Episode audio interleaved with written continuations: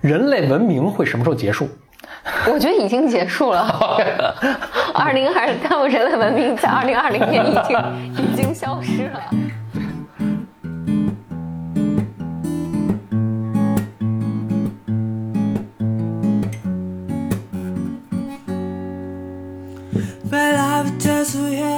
Welcome to another episode of Blow your mind，两个人的公路博客。大家好，我是峰哥。我是简丽丽。我先给大家讲一个故事。二战后期的一个时候，盟军就打德国嘛，那盟军就非常想知道，就德国现在它的这个工业实力啊，还怎怎么样？因为已经被炸了，呃整天被轰炸了嘛。但他很想知道，就是他们，比如说他们这个生产坦克的能力有多少？那这个是很重要的，对于盟军接下来，这时候应该盟军已经登陆了。呃，诺曼底登陆了，所以他就要去了解德军现在还有什么样的能力来生产坦克。就近期吧，就最近，比如过去六个月。那当然最能想到的方法就是他们这个去轰炸，然后这个飞机轰炸的时候都会拍照，拍完照回来，他们就预测说，哎，这工厂工厂被炸毁了，这个哪个工厂没没被炸毁。但是可想而知，这个是有很大误差的啊，而且可能有很多工厂你也不知道它在哪。假设你是在盟军中担任一位数学家的一个角色。你会怎么办？我我就通过数学来，怎么通过数学来测算出？那当时呢，他们预测就通通过方法一啊，就刚才说这个方法一，预测呢就是，好像德军这个生产能力应该还是就基本上还保存着，就生产能力还挺高的，每月能够是他们预测好像能生产上千辆坦克。嗯，啊，就大家就比较紧张啊，觉得是个非常这个厉害的敌人。呃，但是呢，他们就已经在跟德国德军就已经登陆了，就已经在跟德军交火。交火过程中呢，会有击毁一些德军的坦克，就他们就去看这些德军的这个被击毁的或者被俘虏的这个坦克啊。哎，他看，哎，坦克上都有这个 serial number，叫序列号啊。嗯。就你一般，比如说你买一个手机，手机上也都会有序列号。有时候你为了那个保修，你还得把这序列号记下来，什么？你知道那序列号这个东西我反正我从来不记。啊，反反正是有序列号。这个你作为这个盟军的一名数学家，你就猜，你发现这序列号都是一些自然数，你就猜说，德军的这些序列号啊，因为德国人很严谨嘛，你就猜他们可能是按顺序递增的，嗯，就是的坦克零零一、坦克零零二、坦克零零三，它是这么序列递增的。然后你你击毁了，比如说这百几十辆坦克，你就看，哎，每个序号当然都不一样，嗯嗯，你就把这几个序大家的序列号全都。采摘下来，你就有个样本了嘛。讲到这里，你是不是已经隐隐能感觉到？哎呀，你快继续讲。你就你就做这么一个假设，就说 OK，假设一德国人很严谨，所以他们坦克是从零依次递增的。二，我们击毁的这些坦克呢，等于是在所有德国人生产出来的坦克中随机采摘了一些样本。嗯，这样本可能有几十个啊，或者上百个等等。我已知这两个信息之后。我有没有办法估算出德军的，就是已经生产出多少辆坦克呢？是有这个方法的。OK。嗯，那这个推导过程我就就就就就不用不用不不不细说了。呃，但是我说一下这个最后这个他们推算出来这个公式啊，推算出这个公式是这样，就是你这个比如说五十辆坦克的样本中啊，假设最大序列号那个序列你把它称为 M，最大序列号是 M。然后你的这个样本总量呢称为 n，就比如刚才说五，如果是五十辆坦克，那就是五十。估测出德军已经生产出所有坦克的总数是 m 加上 m 除以 n 减一。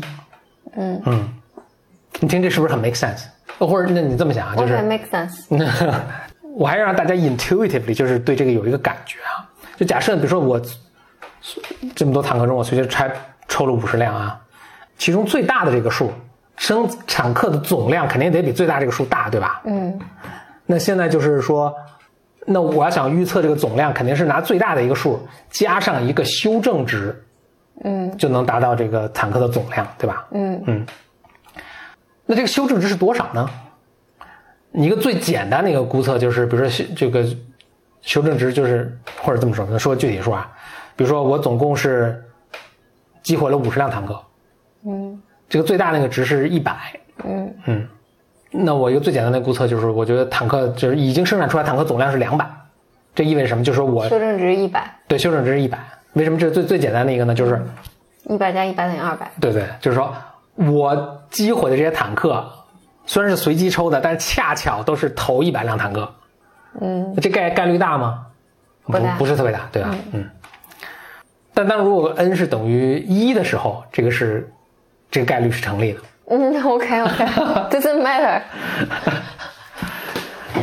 所以你可以把这个就乘以二作为一个理论上限。嗯，嗯，那理论下限是多少呢？理论下限就是正好我击打的毁全是一百以内的。啊，就就我正好击把那个序列号序列号最高的那辆坦克击毁了，Yeah 所以就总共它只有一百辆坦克。Yeah，嗯，那这个好像概率也不是特别高。OK，但你就鉴定了建立了理论上限和理论下限，所以你可以估算出大概坦克总量是一百跟两百之间。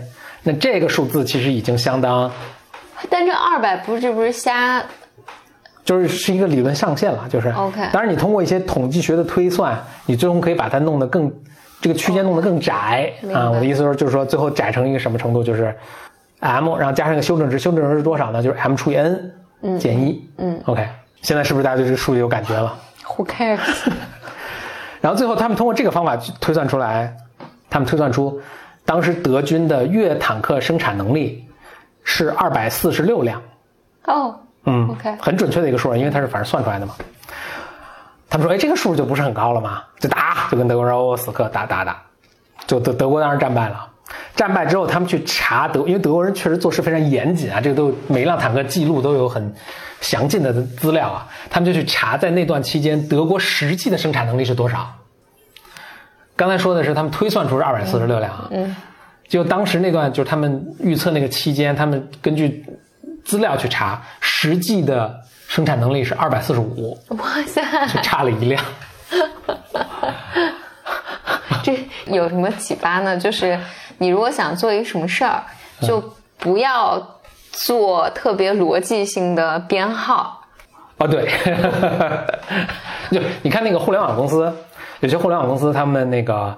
呃，就他们内部可能有 IT 系统嘛，下每下一个订单，嗯，有比较实诚的互联网公司，就每下一个订单他都加一，所以那个他就有竞品去找，去他们那儿就是假装下一个单，然后查出这个数。微信好像就是这么被那个被查出来的做的，而且现在还是一个挺实就诚的。不不不，就是说浑水就查他那个编号，说这个编号就不连贯什么的，就是瞎瞎。嗯对，就是呃对，有些互联网公司就用随机数来代替了。当然，其实统计学中有很多的这个规律和方法是可以去查有没有作假的。嗯，所以这个是，所以对你刚说的挺好的，就引出我下面想说的。我这个我跟大家讲这个故事，想说的是什么呢？就是统计学，一是非常有用，二是一种非常独特的看问看看世界的一个角度。嗯它跟我们直觉的感觉是，嗯，经常不太一样的。嗯嗯，因为今天其实就想跟大家聊一聊数学啊，就先从统计学讲起。以前也曾经讲过一个跟统计学相关的一个呃题，叫波斯公主选驸马的一个、一个例子啊，就其实跟这个是有点像的。就波斯公主就是你怎么去选最佳的一个驸马呢？也是先采摘一个样本。啊、随机采摘一个样本，这个样本帮助你干什么？帮助你了解就是所有 potential 成为驸马的这些人的分布，他们的颜值分布是怎样？其实就是你你给自己一个 anchor，我不知道你说 anchor，大家可能也并不是这这特别能理解。我觉得是这样，就是基本的框架吧。更简单的一个描述的方法，就是你先要认识这个世界是怎样的。嗯我觉得这个就是这个这个思路，你一定一旦打通之后，其实在你生活中很多地方都可以有用的。你你你找对象是是这样的，你找工作也是这样的，你需要怎样的一个生活都这样。所以年轻的时候就是行万里路啊，看万卷书啊，去体验一下生活，然后再决定你接下来就是你采摘了一个你觉得足够丰富、足够代有代表性的一个样本之后，你再决定你的设计你的生活，这个就比较靠谱。所以，做波斯公主也是，就是我先差不多百分之三十的一个三分之一的一个时间，我先去看看这个世界是怎么样的。然后再说我要我想要怎样的生活。嗯，所以这是一个很有趣的一个，嗯，哎，我我可以分享一个，因为我我的人生里面学数学和统计比较少嘛，嗯就是你刚刚讲这些东西，其实是给我带来非常大的改变的。但我觉得这个改变大概是我从创业开始才才带来的，因为对于我来讲，就是我更偏向直觉嘛，我会默认就以我的思维方式，以前自动化思维方式，就会觉得，那这个，你比如说我在渴望一件事情发生的时候，我就会去想，那那谁知道这个事儿什么时候才会发生，或者我怎么知道这个用户什么时候来？但我觉得是这几年在创业过程中，就是因为不断的听不断听我讲数学，就不对对，然后我慢慢建立起一个模型，就是无论你认为这是一个多么不可预测的东西，当样本量达到足够大的时候，它一定是有用户行为的一个个一个模式。嗯。这个页面一百个人浏览中，就很稳定的会有两三个人购买。对对对，就这个转化率是，你也不知道是哪两三个，但总会有两三个人。对，这就是我我我就比如从创业一开始，我会想，哎，今天有有一个人付费了，那我想，那我不知道明天还还还会不会有一个。嗯，然后很铁定会。对，然后那就是对于我来讲，就会想，那我并不知道这个人在哪，我能不能碰到他或者什么的。但是你发现，只要有这些东西在，然后它 reach 到足够多的人，一切事情都是会按章发生的。统计学上更更准确的说法，就是它最终的这个发生的概率会样本量足够大的时候，它会收敛。嗯，行。那个有个很很有名的统计学家说的是，没有什么事情比一个人的生老病死更难以预测。嗯，但是没有一没有什么事情比一个人群的生老病死更稳定。嗯嗯嗯，保险这个行业都是基于这个事情来是来建构，是的，嗯。那我接下来再举几个 blow your mind 的这个从统计学可以推测出来的一些一些事事情啊。人类文明会什么时候结束？Tomorrow，我觉得已经结束了。二零二，但我人类文明在二零二零年已经已经消失了。对。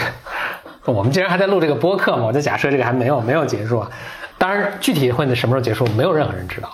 但如果你从统计学的这个角度去去去猜测的话，就文明已经存在了多长时间，它就会继续再存在多长时间。那你这么说，就永远都会存在存在下去了？当然，总会有一天你醒来，这是人类文明的最后一天。呃，我我想介绍的是一种思维方法，并不是准确的预测。我我就说你这思维方法。对，然后我就要解释一下这思维方法为什么。假设在慢慢历史文人类文明长河中，我就突然把你 A 扔到其中的某，你想象这个轴啊，突然把你扔到其中某一个轴，在你没有任何其他信息的情况下，最自然的一个推测就是，就不不希望你把我扔到人类文明的最后一天，不希望，就是说我我正好被扔到文明的最后一天的概率是很小的，文明的最第一天也是概率很小的，嗯，但我被就就跟刚才打坦克一样，你正好把零零一号坦克打掉，这概率很很小，嗯，你正好把那个最。昨天刚生产这辆坦克打掉，这概率也很小，嗯，很大的概率是把你扔到中间的这么一坨儿中去，嗯，所以你的一个比较自然的猜测就是，OK，我正好就是存在人类文明长河中的一个中间的某个点，嗯。啊，具体是偏左偏右，这可能很难说，但偏左偏右的概率应该是一样大，嗯，所以你要硬让我就当然这没没法推测，但你要硬让我去猜测说人类文明什么时候会结束，那我就猜测说人类文明已经存在多长时间。它就会继续在存在，就是你会认为，对你，你大概率是在中间的某个点。你偏向文明的起点和偏向文明的终点的这个概率是差不多一样。嗯，那我就取个均值，我就说我在差不多中间。这也是个很有趣的一个。对，但我但我觉得这还有一个 bug，就是如果在任何时候我都认为，比如文明已经存在五千年了，它还会在。有五千年，就是文明存在一亿年的时候，你也会觉得文明越来越老，永远不会死，永远不会死。这个就想，这这个就是一个统计学就特别反直觉的一个一个一个思路。我并不是跟你说保证说你这个会，你这个猜测是准的，那明显是不准的。明明显肯定我随便给你扔一天，你肯定会某一。反正统计学就是到个体身上就毫无意义了。哎，对，这是一点。但是我想用另一个角度去跟你说，我想说的是，统计学在做的一件什么事儿是，你假设有个并行宇宙。无数个并行宇宙，把你随便在在每个并行宇宙做个实验，把你扔到人类文明的这个时间轴上。统计学要做的是什么呢？就说每一个并行宇宙中的你都做一个猜测，嗯，然后把这些猜测加起来，他们的误差最小。OK，明白这个 make sense 对吧？所以当你每一个人都猜测是我生活在文明的，所所以统计学是一个特别有趣的事，就我觉得统计学就是个并行宇宙的一个事情。当如果每一个人都猜测说我是。生活在文明的中中间的那个点，你把这所有并行宇宙中的这个简里里每你每个人都有误差，因为其实除了唯一一个人正好落在中间的时候，他是完全准确的，其他人所有都猜错了，对吧？嗯。但是你把他们猜错的值加起来平均之后呢，整个误差是零，哦，对吧？因为你往左，你被扔到左边和被扔到右边的概率是一样的。嗯，所以刚咱们刚才说的这两个，你说的那点跟我说的那点，在在数学上的表达的结果是一样的，但是确实是不同两个角度去思考这个问题。就是你说那个，我觉得特别对，就是大家要牢记，就是统计学对人群是有意义的，对个体没有意义。嗯而且就甚至不是说没有意义，甚至来说对个体来说是肯定错误的。嗯嗯，统计学想做的是是把所有并行宇宙中发生的每一种发生的可能性的带来的误差加起来最小，嗯嗯是不是很有意思？对，就是会换换从再换一个角度，我在想，就是日常工作的时候会有时候也会这么讲，就是因为我们面对 C 端用户嘛，嗯所以你就不能做这种侥幸的假设，比如说我做这件事情不会有，比如说糟糕的事情发生，或者不会有，比如说这个课程或者这这个就是我们卖了比如一万次服务，所有人都满意，就这是不可能发生的。好处是我们也能从过去已有的数据中看到，那大概这个风险是多少？呃，或者或者这么就是说，你比如说那个呃，大家看，比如现在很多电商都是承诺你退货，嗯，对吧？哦，对，就是退货率大概就退货率其实它最终就是一个，就是样本足够大的时候，就或者或者用户足够多的时候，它就会有比如百分之一的退货率。嗯当它大到这个程度的时候，那这个就是它的一个做生意的成本，而不是一个偶然发生的事件。就它就就是很稳定，就是百分之一，那就把它就把成本计算到里面去就完了。对嗯对，这个还我还我还有有想，就是我记得以前公众号，大家说这个公众号的你打开率是多少？比如说说大家说这个打开率是百分之一到百分之三什么的，然后就会。我看我朋友圈当中有朋友就说啊，我这个打开率就百分之七十，就是我这个特好。这个就我我当时的一个判断就是，因为你的号很小，嗯。就比如说你你你的你你的这个订阅量可能只有订阅人数只有十万人的时候，那你就是可能能做到阅读量百分之三十或百分之四十或百分之五十，甚至你你你如果只有两万两万个人在关注你，你很容易做到百分之三百，对吧？嗯那或者说你只有一个人过，你对对更极端的时候，你只有一个人，对对。你可能百分之百的打开，对。嗯，因为这个人是你妈妈，可能，对，对，所以这个就是你你在这这件事情上的时候，就是你的得意，或者就这个有时候，我觉得在面试的时候，大家会说啊，呃，或者有一个讨巧的不，或者不是讨巧的方式吧，这个是其实经常会发生的方式。有人在自己简历上写说，我在我在我在运营这个公众号的时候，它的阅读量翻了百分之三百，嗯，肯定要去翻到九个人，对你肯定要去追问，你你是从多少翻到了多少？Blow your mind 的一个是议题啊，就是人类文明还会再会存在多久啊？所以如果你觉得人类文明存在一万年，应该还能再至少再存在一万年，啊或者就是预预测还能再存在一万年。嗯，但因为我我们现在大家都是站在同一个历史节点上，所以大家的咱们另一个并行宇宙中就不是这个数了。嗯再一个 blow your mind 的事情，你听说一种说法，就是我们生活在一个 simulation 中，嗯这个叫什么？我们生活在一个虚拟环境里面呃，就就是我们都是我们编生活在一个大大电脑里面嗯啊，然后，Matrix 里面，对对对，这个《黑客帝国》里面，我们都是其实一些数字化小人儿，嗯可能在就像一个大游戏里面，嗯嗯。你这个统计学上是怎么来推理这件事情的呢？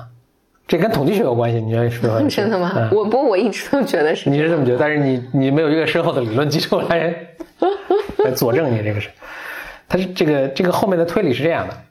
那最早的一个文明，有就是这个茫茫宇宙中第一个文明，那它是一个基于物理世界的真实文明，对吧？嗯啊，那时候还。呃那时候就就嗯在它之前没有文明了，所以它是重新真的从什么原子分子，嗯慢慢进化出来，什么三叶虫啊、恐龙啊，最后进化出一个高度发达的一个生物，一个生物生类文生物文明，可能你我完全无法想象的啊，让他们发明了互联网，他们发明了超级电脑，发明了人工智能。那终于有一天，他们肯定会去建造一个、建构一个虚拟世界，嗯对吧？他们可能为了做实验，可能比如说或者为了娱乐，他们建了一个虚拟世界。那他们建立这个虚拟世界之后，这个虚拟世界也，那这时候已经是个虚拟世界了啊。这个虚拟世界也在不断的进化，这个虚拟世界中又进化出了一堆一个高度文明的。嗯那他们可能有一天闲着没事他们又建立一个虚拟世界，或者他们可能建立了 N 个虚拟世界。嗯嗯，啊，咱们就给它每个文明编号吧。第一个叫就俄罗斯套娃，你啊，对对对，俄罗斯套娃，对，那从又回到这个坦克类似的，每个文每个文明有一个 serial number，有一个编号，所以从零零一号文明，呃零零零号文明嘛，然后到零零一号，刚才说零零一号文明，零零一号文明又生产出零零二号文明，二号文明又往生产出三号，这是子子又生孙，孙又生子，无穷尽也。OK，无穷无穷个文明。OK，所以那你现在可以看，就天下有无无数多个文明存在着，啊，除了零零零号文明是真的文明以外，其他全是虚拟的。嗯，那我现在如果把你简历里随机扔到，就抓阄从这个天下文明中抓阄抓出一个来的话，就是你你我不太可能正好被扔到零零零号文对你明里面。你抓阄抓到零零零号文明，这概率几乎这就是零了吧？啊，嗯，那你抓的其他任何一个文明都是假的。都是个套娃，嗯啊，所以呢，你我突然有一天睁眼醒来，我们生活在这现在这个文明里，我们就等于抓了个阄嘛，嗯基本上百分之百的概率，我们是生活在一个虚拟世界里，嗯对吧？嗯所以我们呃以及现在在听播客的你，很有可能我们都生活在虚拟世界里，这是统计学的一个佐证，嗯，终于佐证了我的想法。是不是很有趣？这个也很有趣啊，嗯，嗯嗯，那就这些了。好的统计学是一个呃特别意外，就是让让人能推导出一些特别意外奇怪的结果，但是呢，它又是一个非常非常强大的一个工具。我想，我我在思考统计学的时候，我都是在想，就是无数个平行宇宙，嗯然后我们抓阄，因为这个有些概念太奇怪了，我只有只有通过这个方法才能才能理解。嗯，我其实今天是准备了上下两部分了，还有一个下部分是有关群论的。我我觉得你你你这么说就很难拿这个开篇，大家都很难听下去。OK，就是下一期我们再讲一些故事。对嗯，OK，那那今天就不再讲群论了。嗯，现在已经快夜里一点了，好，OK。明天还要上班。那结束之前，我们也讲一个 Blow Your Mind 的重大好消息。我们 Season Two 啊，刚刚开播，刚开播呢，我们恰饭这什么什么 就接广告。啊？就我们就之前我们曾经口播过一次的那个 Athletic Greens，对，就是它是新西兰的一个营养品，然后它原原来是给运动员喝的，嗯，就是我的理解，它里面就是有很多很多种蔬菜瓜果，人类需要的各种对对对。所以他说，如果你不是运动员的话呢，你如你有如果就是个普通人，你每天早上喝一杯。就够就就够了。然后，因为咱们是在去年年底，一九年年底的时候，我们发过一次，发过一次嗯从那之后，我们一直在然后我们一直在喝，确实是挺好的。呃，我我的朋友们后来就我推荐我朋友们买嘛，我都告诉他们，你买了之后呢，皮肤就会非常的如丝绒般光滑，大家想看看效果如何，可以看看简历里的晚安视频。然后你的头发呢，就需要一个月理两次。我说一下我我的这个习惯，我是早上起来就喝一杯。我的一个感受是，我觉得这是一个特别有仪式感的事情，就提醒我自己，呃，今天饮食要健康啊，要锻炼一下身体啊，要对善待自己啊。所以这个这个仪式对我嗯，还挺重要的。对，从去年开始就一直喝嘛，我还确实挺喜欢它那个清新的那个味道。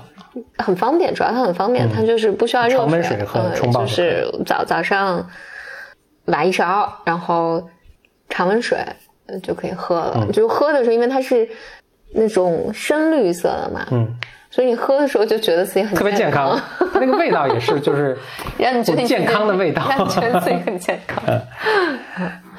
然后购买方式呢，就是大家可以到简历里的微博上啊、搜索 A G，A G A B C D 就 E 是 F G。Athletic Greens 的首字母的缩写 A 嗯 G。你就能看到我的广告帖，然后在留言区有购买的小程序的二维码。嗯嗯好，谢谢收听本期的 BYM Season Two 回归，很高兴又跟简历也来一起做这个节目。Yeah，我们下期节目再见，拜拜。拜。But